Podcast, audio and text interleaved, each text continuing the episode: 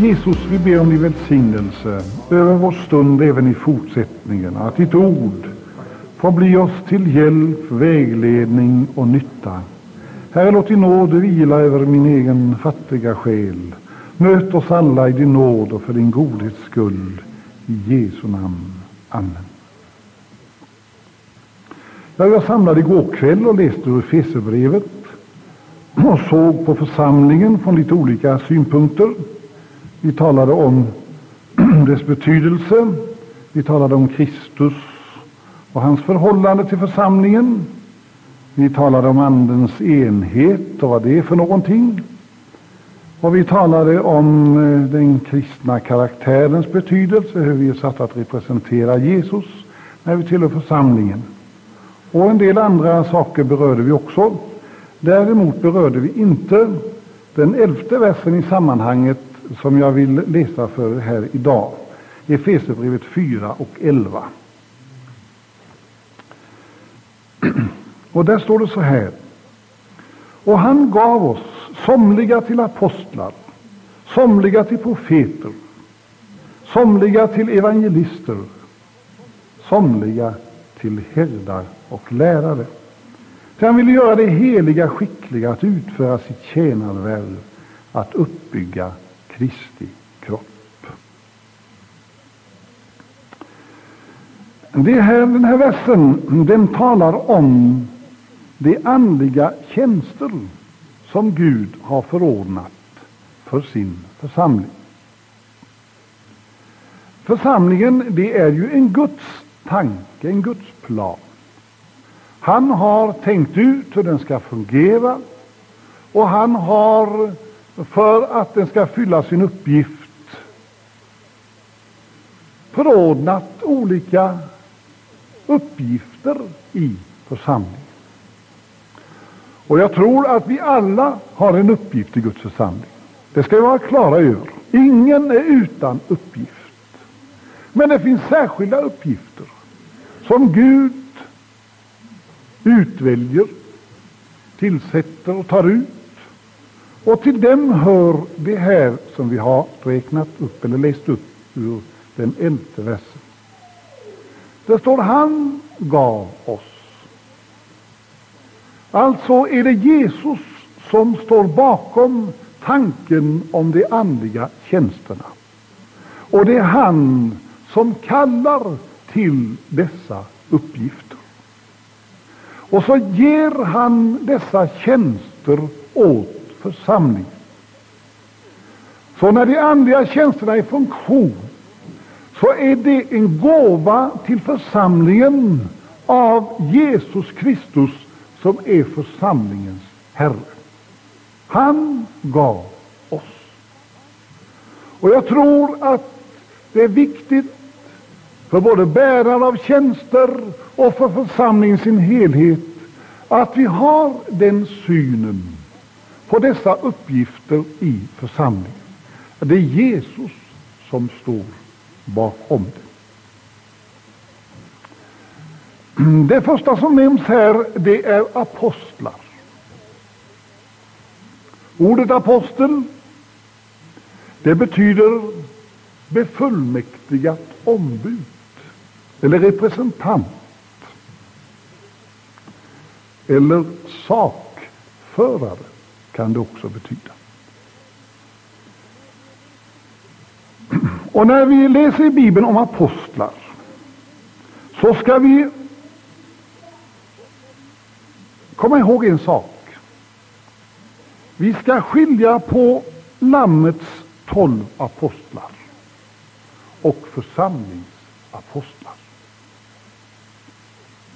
Jesus tog ut tolv apostlar som han efter en bönenatt på Guds befallning utvalde som sina tolv apostlar. Och dessa apostlar, de fick en särställning. Och det har aldrig blivit mer än tolv. För det står i Uppenbarelseboken 21, när församlingens period och gärning var avslutad, Och Johannes blickar in i himmelen och ser den himmelska staden.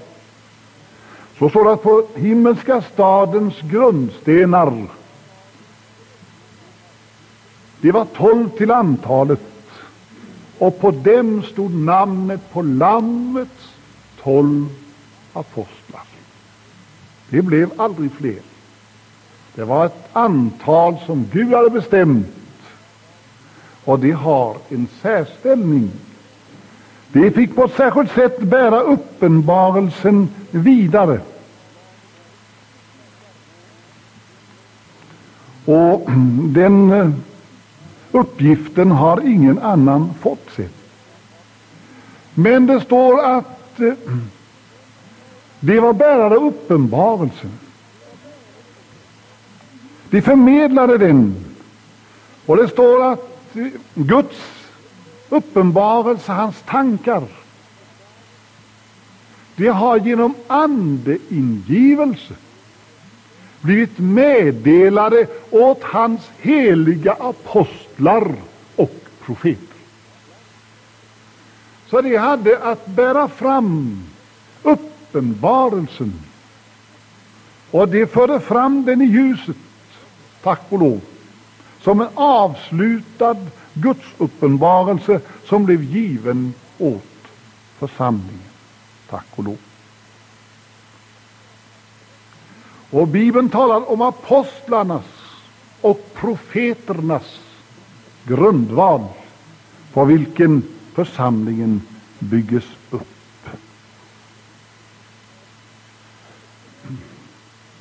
Man kunde ju här kanske säga någonting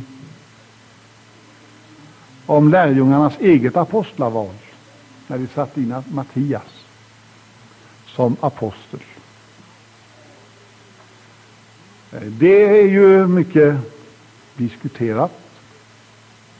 Personligen har jag en stark känsla av att det där, det var inte den gudomliga ledningen.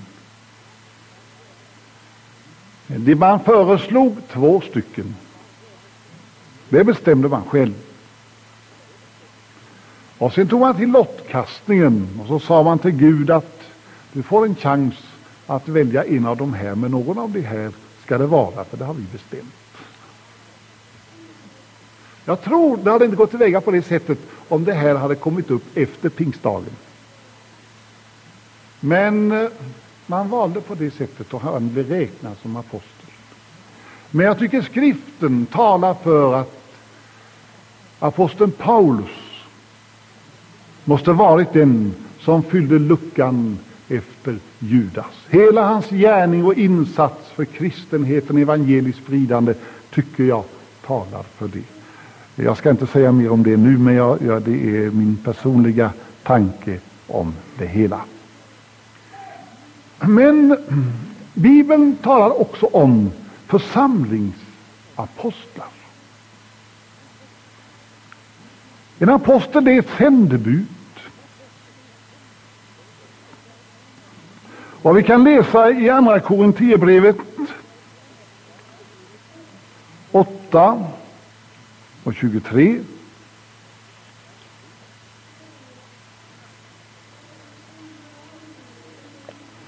Där har vi begreppet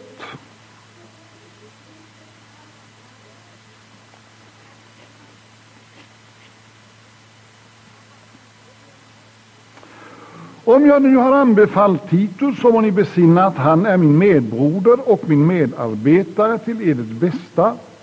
Och om jag har skrivit om andra våra bröder, så må ni besinna att de är församlingssändebud och Kristi ära.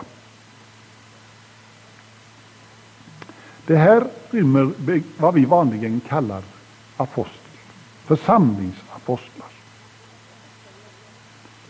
I Apostlagärningarna 14 där möter vi det här begreppet igen, det ordet.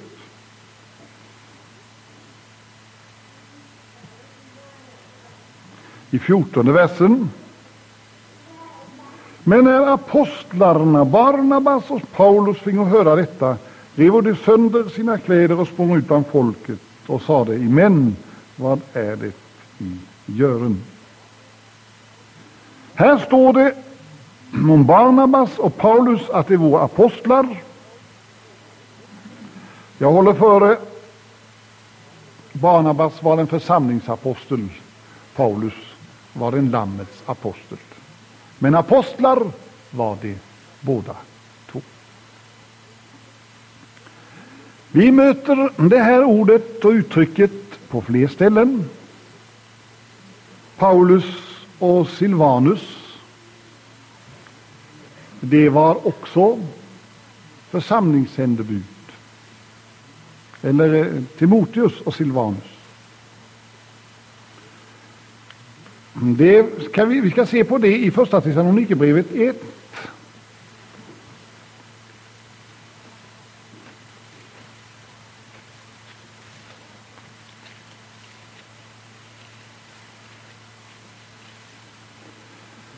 Och i den första versen där finns, står det så här. Paulus och Silvanus och Timoteus hälsar Thessalonikernas församling i Gud, Fadern och Herren Jesus Kristus. Går vi till andra kapitlets sjunde vers så står det där.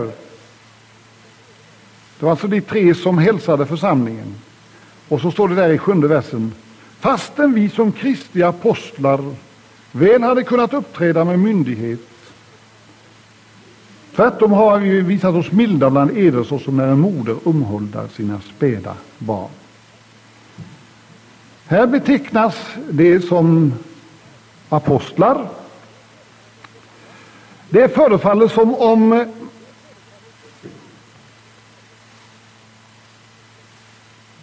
när det gäller Timoteus som om han också var evangelist.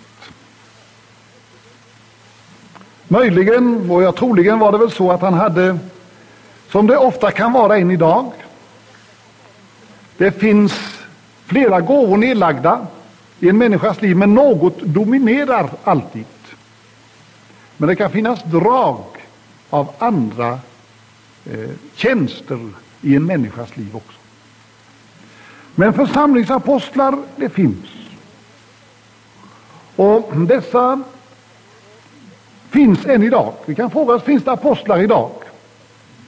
Ja, det gör det säkert. Och jag tror att den nuvarande församlingens apostlar, det är våra missionärer. Det ordet apostel, det är grekiskt, men vi använder ett latinskt ord när vi säger missionärer. Men det är samma sak. Apostel är det grekiska ordet för samma sak som missionär är på latin.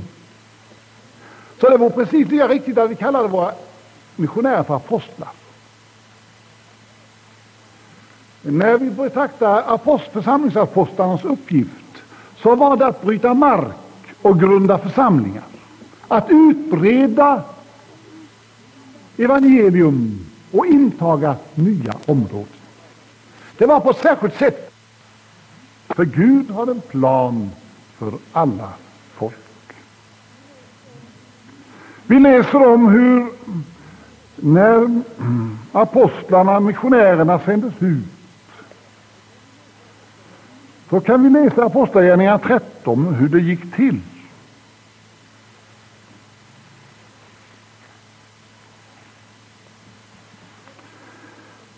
I den församling som fanns i Antiochia verkade nu som profeter och lärare Barnabas och Simeon som kallades Niger och Lucius från Cyrene, Sokmanen, landsfursten Herodes, foster, lastfursten Herodes fosterbroder och Saulus. Här var ett helt team i församlingen i Antiochia som var profeter och lärare. Fem stycken är omnämnda här. När dessa förrättade Herrens tjänst och fastade sade den helige Ande, avskilj åt mig Barnabas och Saulus för det verk som jag har kallat dem till. Då fastade de båda och lade händerna på dem och lät dem begiva sig och stad. Det här är inledningen till Paulus första missionsresa. när han träder in i missionärsuppgiften som hade blivit hans apostlatjänsten på ett särskilt sätt. När han ger sig ut på en missionsresa. Gud hade gett honom uppdraget att gå ut med evangelium till andra områden. Och då sändes han ut utav församlingen i Antiochia. Det var en lokal församling på, i staden Antiochia som tog ansvaret och som sände dem åstad. Jag tror vi har biblisk missionsprincip i det här. Jag tror det är en stor fördel när missionär och församling personligen känner varandra och har en levande kontakt i uppgiften. Pris för Gud.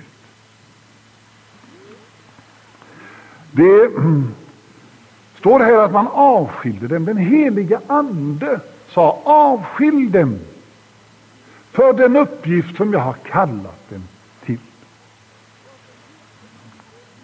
Den heliga ande var med i verket och han förordade en avskiljning för denna uppgift. Det är bibliskt.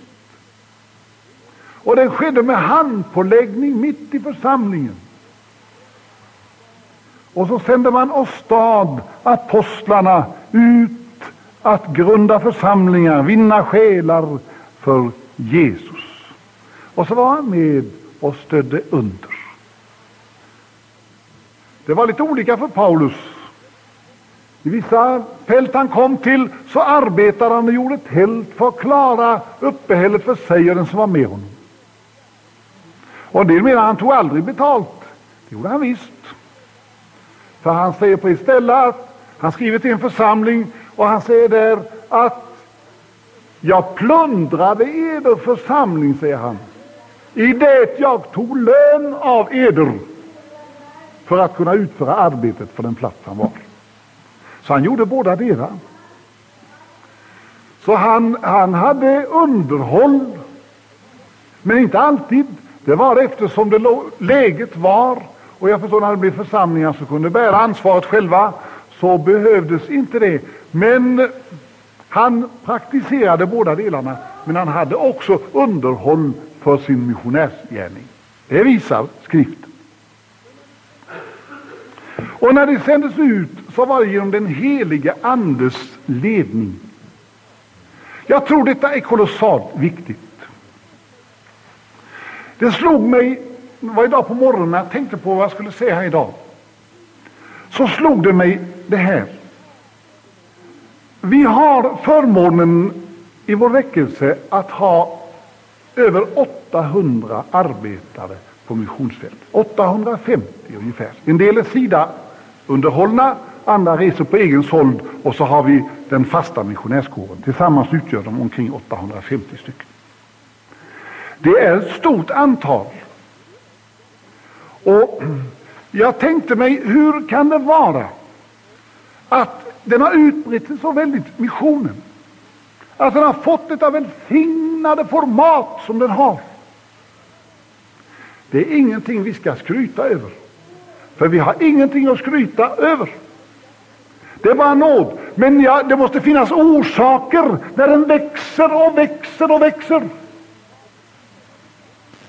Och det slog mig, en av orsakerna är just detta att församlingarna har trott på de andliga tjänsterna.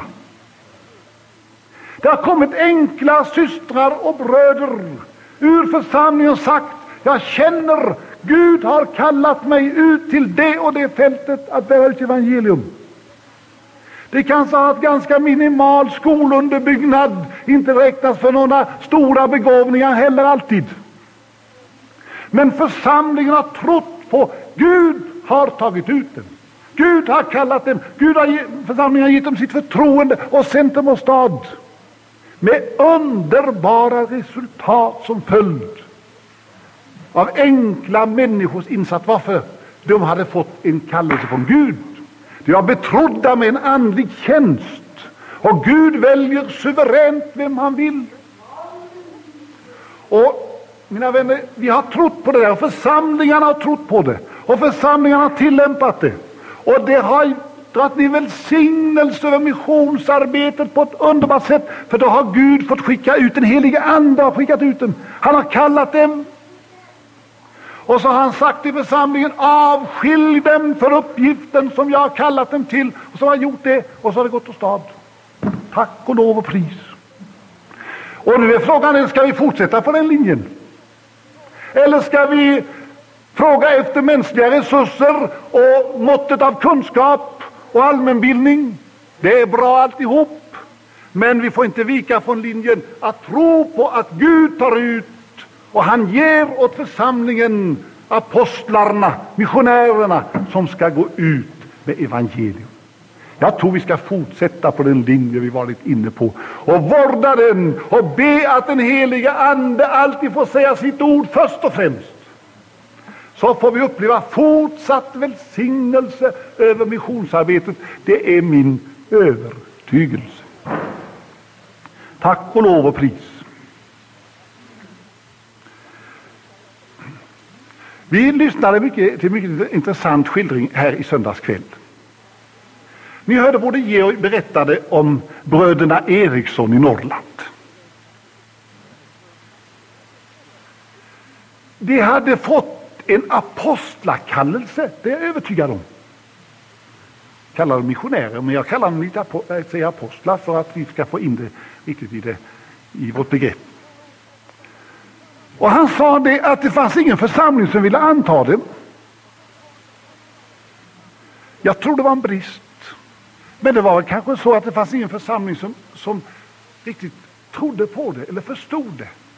Vad det innebar, hur Gud stod bakom det hela. Men då var de så frimodiga så de gav sig iväg på egen såld. Och hela resultatet av deras arbete bevisar de hade ett apostlaämbete. De har ju fått uppleva ett underbart Herrens verk. Pris ske Gud. Vi hade nyligen en annan broder här, broder Algesund. Mycket intressant att lyssna till honom. Jag tror vi tyckte det alla. Och när han redogjorde för hur missionen har byggts upp och fungerar och vilken välsignelse den sprider ut i Thailand så står det klart för mig, denne broder, han är ju mycket duktig på många sätt. Men hemligheten till välsignelsen han fått vara till, det är det att han har fått en apostlatjänst en missionärstjänst och fått en utrustning av Gud som han behövde. Och så ligger välsignelsen med i arbetet på ett underbart sätt. Tack och lov och pris.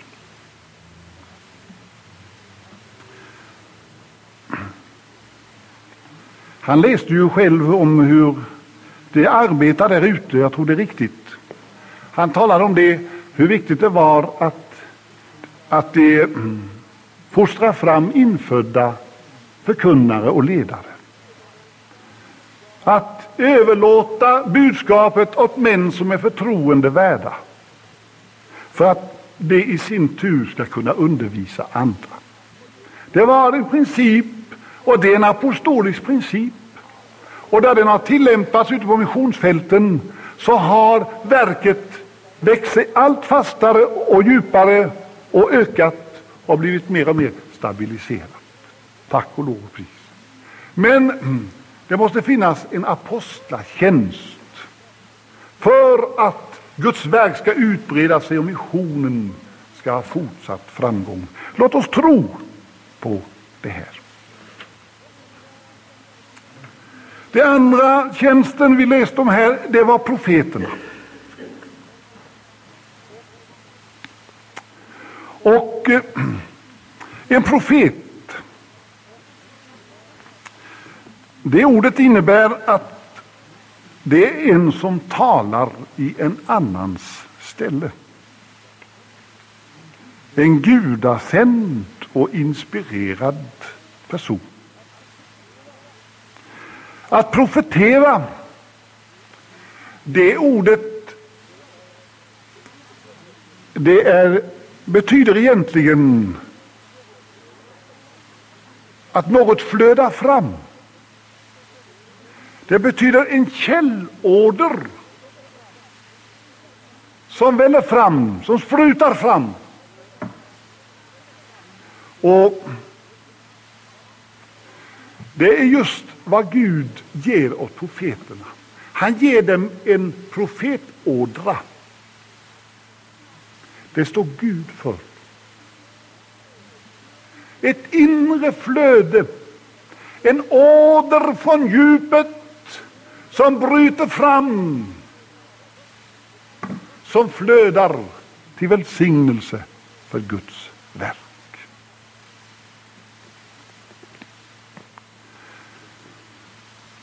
Profetens uppgift, den är stor, betydelsefull. Och det skulle vara härligt om det blev fler profeter. Mose, han önskade att profetanden skulle röra vid hela menigheten. Han sa, ack att allt Herrens folk vore profeter. Profetanden, den behöver röra vid allas hjärtan. Men det finns en särskild tjänst som heter profetens tjänst i Guds församling. Vad gör en profet?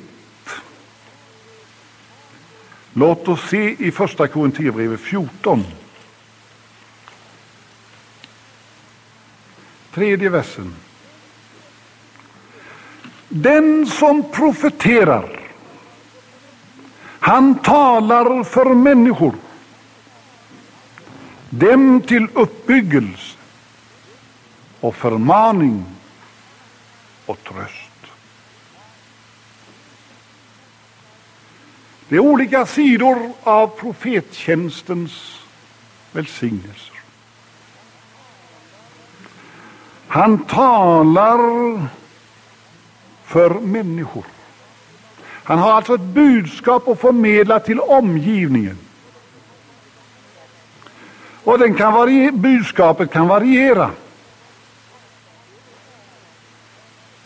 Det är avsett att vara till uppbyggelse. Och det är meningen att det ska vara församlingen till välsignelse. Och det är underbart när profetrösterna talar uppbyggelse, talar om vilken härlig frälsare vi har, vilka underbara löften vi har fått. Det bygger upp. Halleluja. Och vi vet när den gåvan är i funktion så för den in en ström av välsignelse i menigheten. Pris för Gud. Vi kan inte undvara den. Det fattas något mycket väsentligt i ett nytestamentligt församlingsliv om inte profetämbetet är i funktion. Han talar förmaning. Det är efter, efter Andens ingivelse. Vi som Guds församling vi behöver förmanas. Och Det står att det är något vi behöver mycket, för det står förmanen varandra alla dagar. Det finns så mycket faror som lurar på oss, som vi behöver väckas över och vara vaksamma inför. Får profetämbetet fungera, så kommer förmaningens ord i rätta stunden. Tack och lov och pris. Och han ska tala tröst, står det också. Det finns många som upplever tröst genom en profet. Du vet, ibland kan vi hamna i situationer som är väldigt besvärliga. Vi begriper oss inte på någonting och inte oss själva heller ibland. Och det är nöd och vånda i själen. Man har kampperioder, motgångar, bekymmer. Men så kanske det behagar Gud att låta en profet komma med tröstens ord. Halleluja! Som avslöjar vår personliga situation, kanske med några enkla ord, kanske någon detalj som slår fast det här är för mig. Och så följer ett Herrens ord till tröst till kraft i kampen, till ny seger, ny tillförsikt. Det där det pejlar inte vi med mänsklig intuition och tanke och känsla, men får profetanden verka. Så finns det där, halleluja, och tänk vad många som får tröst genom profetgåvan. I första Korinthierbrevet 14 och 24, alltså samma kapitel, vers 24. Där står det om all, åter alla profeterade och så någon som icke trodde eller som vore olärd kommer dit in, då skulle denne känna sig avslöjad av alla och av alla utrannsakad. Profetgåvan, profettjänsten, den rymmer att avslöja hemligheter, människors innersta. Det är bara Gud som känner det. Men, och hans ande känner det. Och här säger aposteln att om profetgåvan är i bruk i Guds församling, fungerar där, så kommer människor som lever borta ifrån Gud att uppleva den där genomträngande anden som lyser rakt in i deras liv, avslöjar och uppenbarar. Och de känner sig utransakade. Och resultatet? Jo, han säger här, de faller ned på sitt ansikte och tillbeder Gud och betygar att Gud verkligen är i eder. Det, det har en välsignad förmåga att övertyga människor. Om de upplever det himmelska ljuset, profetanden, detta som lyser rakt igenom dem, så känner detta är Gud. Det här är inte en mänsklig förening, här bor Gud. Det behöver vi en väldig makt där profetanden verkar i våra möten och i Guds församling. Det tillhör profeternas uppgift. Det avslöjar, han avslöjar hemlighet. Ibland är det synd som behöver avslöjas. Ibland är det andliga faror. Han behöver avslöja Guds planer. Han kan avslöja enskilda människors situationer när Herrens ande kommer över honom. Tack och lov. Eh, profet, profeterande, det är en ande, en uppenbarelse av anden. Och det skapar en väldig makt. Det står att profetia icke finnes, där bliver folket tygelöst. Alltså det ligger en, en en kraft till andlig tukt när profetanden fungerar i Guds församling. Den yttersta tiden ska kännetecknas av laglöshet och självsvåld. Och det vill besmitta också en kristen. Men där Gud är nära genom profetanden där känner man Guds närvaro, heligheten, allvaret, ansvaret. Och det bevarar oss i den rätta gudsfruktan som Gud menar. Tack och lov. Det samverkar till det, så vi behöver det. Till profetens uppgift hör också förutsägelser. Han talar också om kommande ting. Hur kan han göra det? Jo, ser du, det är en fläkt av Guds ande. Och Gud, han, han känner framtiden lika väl som det förflutna. Det gör inte vi. Det förflutna kan vi yttra oss om, därför att det har vi sett och varit med om. Men det som ligger framför, där har vi ridån framför. Men så är det inte med Gud. Utan han blickar lika klart in i framtiden och när det behagar honom kan han tala om vad som ligger i framtiden lika verkligt och säkert som det som har skett. Och det anförtror han ibland sina profeter. Och så får de tala om kommande ting. Och det kan vara underbart, det kan vara varnande, Men låt oss lyssna när Herren talar. Det fanns en profet som hette Agabus. Han berättar om apostlagärningarna. Han kom till ett ställe och så profeterade han om en hungersnöd som skulle komma. Och så står det sen, den kom också under Claudius tid. Han fick en varning, en, en påminnelse om det. Och jag förstår det, det innebar en möjlighet att inrikta sig på det som skulle komma också. En annan gång, det var samma profet förresten, han var lite drastisk i sin framställningssätt. Han, eh, han lånade Pauli bälte och så band han sig själv med bältet.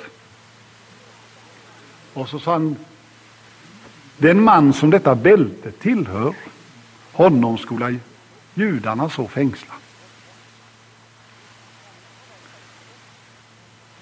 Han talade om som skulle komma. Guds profeter är ett märkligt släkte. Det är, Gud ger dem ingivelserna. Det kan variera, men Gud står där bakom när de lever i anden. Profeten har också en uppgift att avslöja fiendens planer. Och jag tror det är väldigt viktigt att det får fungera på det området också. Därför att fienden har alltid anslag mot Guds församling. Och han är listig. Och vi kan aldrig överlista fienden. Det klarar vi aldrig. Men Herrens ande kan avslöja honom. Och då brukar Gud ibland använda sina profeter. Vet du det var med Elisa? Han var en Herrens profet. Fienderna de gjorde sina försök att tränga in i landet. Man kom överens i de hemliga rådslagen. Nu ska vi sätta in en stöt där. Men då kom Herrens ande över Elisa och så sa han så här har fienderna tänkt ut. Nu ska du säga till kungen att han tar sig till vara där. Och när de kom för att göra ett ingrepp och gå över gränsen så mötte man en väl beväpnad här. Och så gick planerna sönder. Och det hände icke allenast en gång eller två gånger, står det. Till slut gick det upp för fienderna hemligheten till att de aldrig lyckades. Det var att ett profetämbete fungerade i Guds menighet och slog sönder djävulens planer. Vi behöver det i vår tid, när fienden är så vred och är så listig. Men Gud har gav oss, står det. Halleluja. Och vi ska tacka för Gud för profeterna vi har och så ska vi be att vi får fler. Det är en tung uppgift många gånger att vara profet. Den är krävande och pressande många gånger. Men ju fler som kan vara med och dela bördan och välsignelsen, desto underbarare blir det. Tack och lov och pris.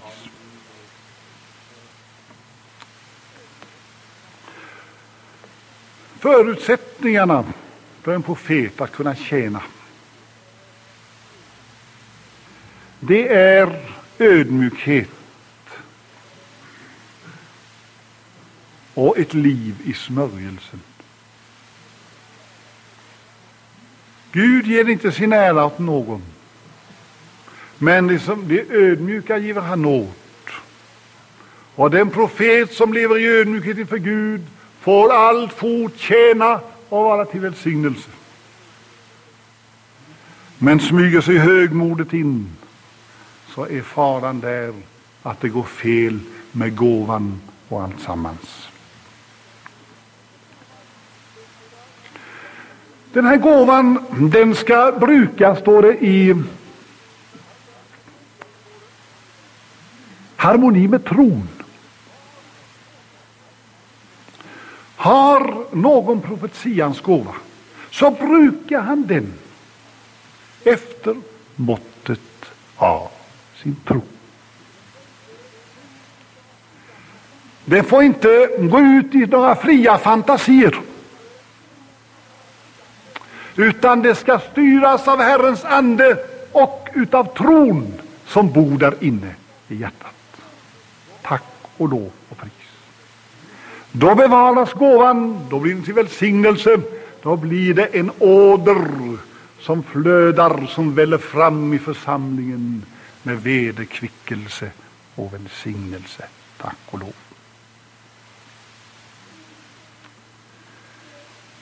En profet är inte fullkomlig.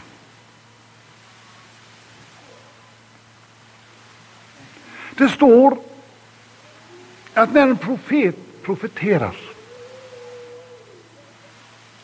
så må de andra döma om det som talas.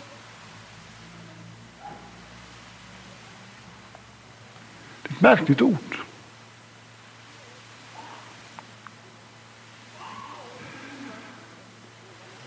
Det är en sådan känslig gåva så det kan bli något misstag någonstans. Och då får profeten vara ödmjuk och låta sig bedömas. Men det underbara är att är han i smörjelsen och anden är där så kommer anden att sanktionera budskapet i hjärtana. Och man känner och förnimmer. Det var ett ord ifrån Herren. Men en profet står aldrig över Guds ord. Guds ord står över allting annat, över alla gåvor och tjänster, alla nådegåvor. Guds ord är det suveräna. Och den profet som tar sig friheten att gå utanför Guds ords ramar, han har kommit fel. Men kan man kontrollera det budskapet, det finns inom skriftens ram, ja, då kan man ta emot det. Tack och lov. Och Bibeln säger förakta icke profetiskt tal. Det får vi aldrig göra. Vi får pröva allt och behålla det gott där. Men vi är förbjudna i skriften att förakta profettalet. Och vi behöver bedja för dem som är bärare av dessa gåvor, att Herren välsigna dem och ge dem stor frimodighet och mycken smörjelse. Och får de tjäna i en församling som tror på de andliga tjänsternas verklighet och vill ha dem i funktion. Så beder man för dem och välsignelsen porlar mitt i församlingen.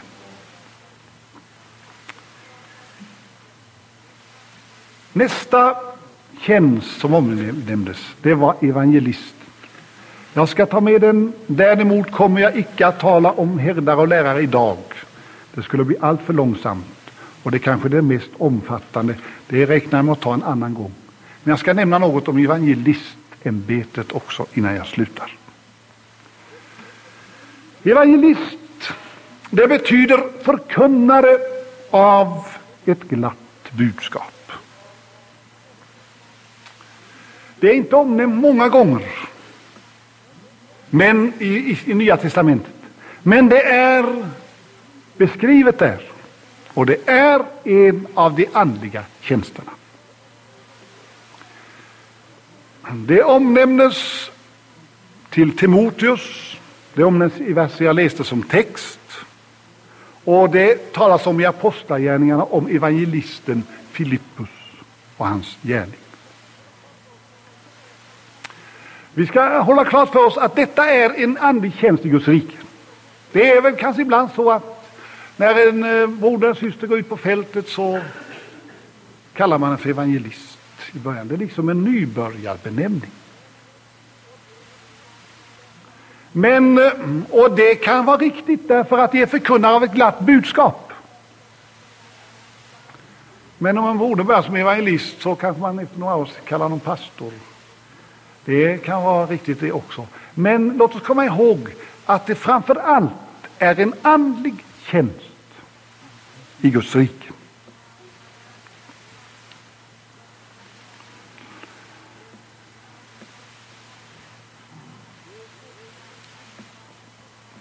Det står om Filippus, han var evangelist. Han var det när det var väckelse i Samarien. Han var det hela livet, tror jag. För Paulus reste en gång på sina resor, så träffade han på Filippus och gästade hos honom. Och det var många år efter att han hade predikat i Samarien. Men han var fortfarande evangelist. För det var hans andliga tjänst och ämbete. Och jag tror att evangelisten har en särskild uppgift att väcka människor ur syndasömnen och få dem in i Guds rike. Filippus, evangelisten, han kom till Samariens huvudstad och där började han predika Kristus. Och det blev en väldig rörelse i staden. Och orsaken till det, det var dels naturligtvis det evangelium man hade, men det var säkert också det att det var en gåva, en evangelistgåva, som var i bruk, som skakade om hela stan och väckte människor så de började att söka frälsning. Vi behöver dessa människor. Det finns. Inte alla tror jag är riktigt i den tjänst det skulle vara. Men det finns och vi ska vara rädda om dem och be till Gud för dem och be om fler evangelister utöver vårt land. För det har en väldig betydelse för själavinnararbetet. Att komma församlingarna till hjälp och bärga in skördar som har mognat som en följd av församlingens tidigare arbete. Han döpte människor. Filippus, denne evangelist. Och det var en väldig rörelse i stan. Många blev frälsta, onda andar for ut och lama ofärdiga blev botade. Han hade en väldig utrustning. En evangelistgåva som var mm, parad med andliga nådegåvor dessutom. Hela stan blev förvandlad. Tack och lov. Men hans gärning skedde i samarbete med övriga tjänster i församlingen. Det står att när man fick höra att Samarien tagit emot Guds ord så skickade man dit Petrus och Johannes. Och så kom de ned till denna härliga väckelse och så bad de för längtande själar att de skulle bli andedöpta, för det hade inte blivit då. Och så göts den heliga Ande över den nyfrälsta skaran. Filippus sa inte det, vad har ni här att göra? Jag sköter det här själv.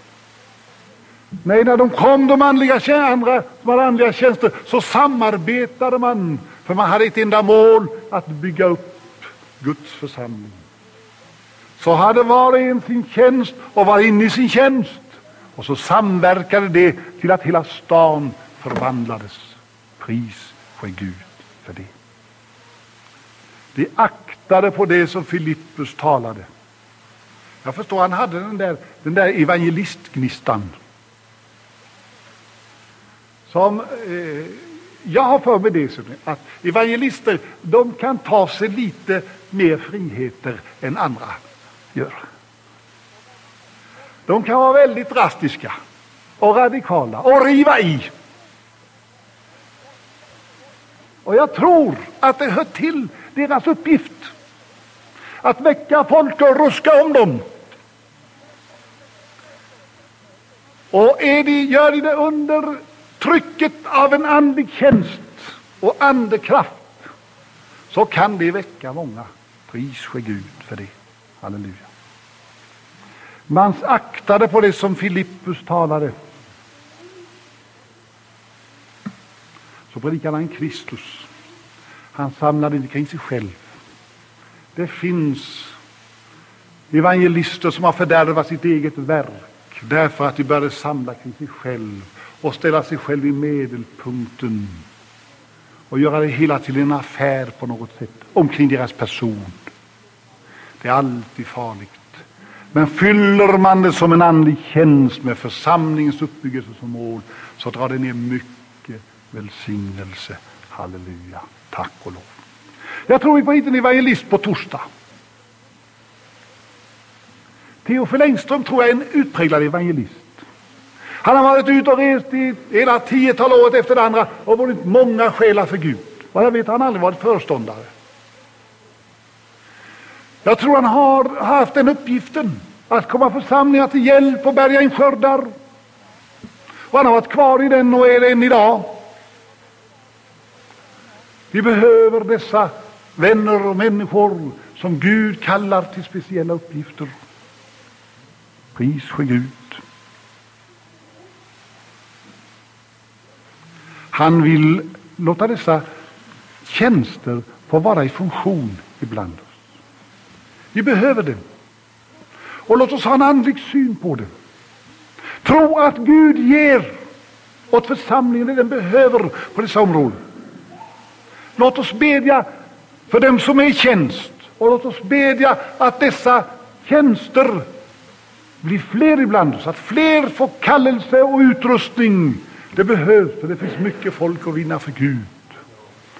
Och vi ska bedja att Herrens ande i denna tid får ta ut apostlar, får ta ut profeter, får ta ut evangelister. Och för att hålla oss till versen här, också herdar och lärare. Det är Gud som ger. Det står Gud har i församlingen satt. Jesus gav, Gud sätter in. Det är synen vi ska ha på det. Och låt oss bedja att det får fungera ibland oss under Andens överinseende och smörjelse. Då tror jag vi äger maktmedel för uppdraget Gud har givit oss som ska göra Guds församling till välsignelse. Ja, det var väl att jag inte tog fjärde punkten. Jag förstod att det går inte idag. För jag har inte gjort det klart heller. Men jag kommer åter. Och det kanske det blir det mest utförliga av de här fyra så, eh, olika tjänsterna. Och eh, mm, när det blir det, det vill jag inte säga idag för jag vill inte binda mig för just någon dag. Men jag tänker komma igen och komplettera med lite ur Bibeln om herdar och lärare också. Men nu säger jag amen för idag. Tackar för tålamodet och önskar Gud ska välsigna ordet vi läst med varandra. Jesus kär, välsigna det här ordet vi läst med varandra. Tack för din underbara plan. Att du har tänkt ut hur din församling ska fungera. Och du vet, Herre, att vi kan inte själva uträtta någonting, men därför ger du gåvor och utrustning från ovan för att vi svaga människor ska kunna bli till välsignelse. Tack, Herre, för de apostlar vi har, för de profeter vi har, för de evangelister som finns. Herre, vi prisar dig, var med dem, välsigna dem i gärningen och ge fler och fler denna utrustning, dessa gåvor, Herre, till tjänst för ditt rike. I Jesu namn. Amen.